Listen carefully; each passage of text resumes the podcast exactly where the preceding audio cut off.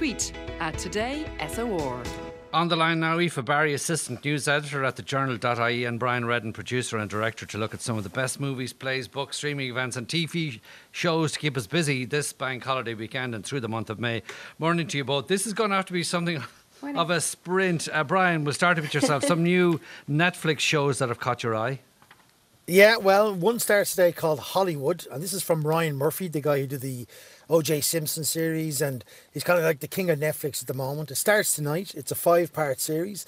It looks at Hollywood at the just after the Second World War in the 1940s, and it's about actors trying to break into Hollywood. It's about the prejudices that uh, gay people come up against and black people come up against, and it's supposed to be absolutely fantastic. Five parts of it starts today.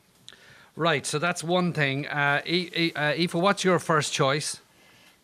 Yeah, so this is basically a film called Big Night. It's from 1996. It was written and directed by Stanley Tucci. It's one of those great kind of old gems that appears on Netflix now and again. It's set in the 1950s and it's about two Italian brothers called Secondo and Primo who run a little Italian restaurant that's not doing very well. And it's all about how they kind of spend one night trying to impress a person in the hopes that it will really help them. And uh, you follow through through the film and see how they get on. I won't spoil it, but it's brilliant. It's called Big Night. Yeah, and Brian, moving on to podcasts, there's a new one that's been up, sorry, that's been getting a lot of hype about the fascinating real life story of the actor Woody Harrelson. Tell us more.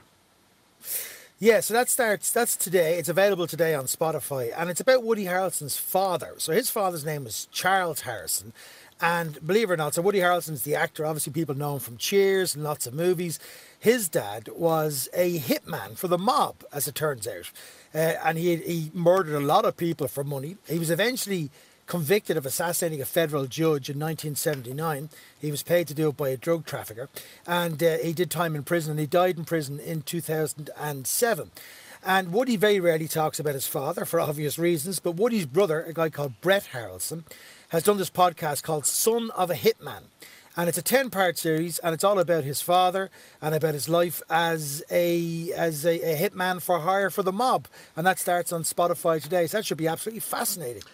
Uh, one to look forward to, no doubt. Aoife, you've discovered that just because museums and galleries are closed uh, in real life, there are still plenty of ways to tour them virtually.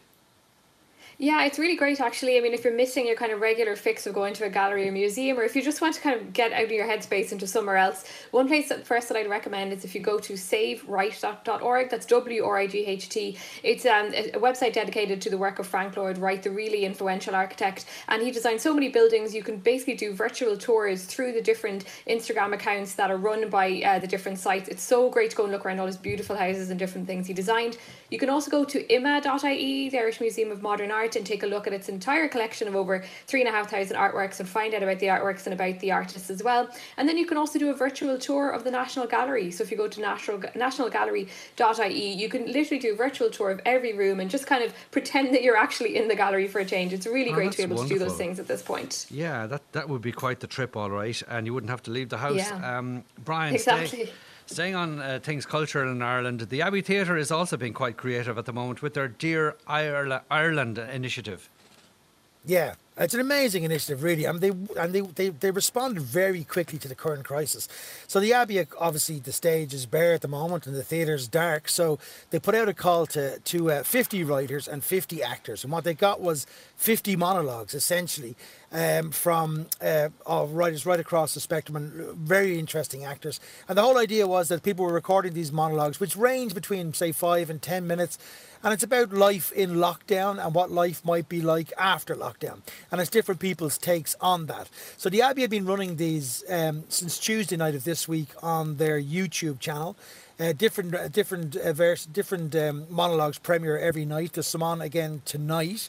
Uh, by tomorrow, they'll all be available on the Abbey uh, YouTube channel. And there's really interesting people, re- interesting writers like Pom Boyd and Edna O'Brien and Blind Boy, and then you've got actors like Brendan Gleeson and Stanley Townsend and you know uh, Kate Rose O'Brien. So really, the cream of Irish acting I was just talent, the say, cream yeah. of Irish writing talent, together in 50 monologues. It's a really quite a special thing. Big names all. Now, Brian, um, sorry, Aoife, we can listen to the best in Irish opera online at the moment as well, can't we?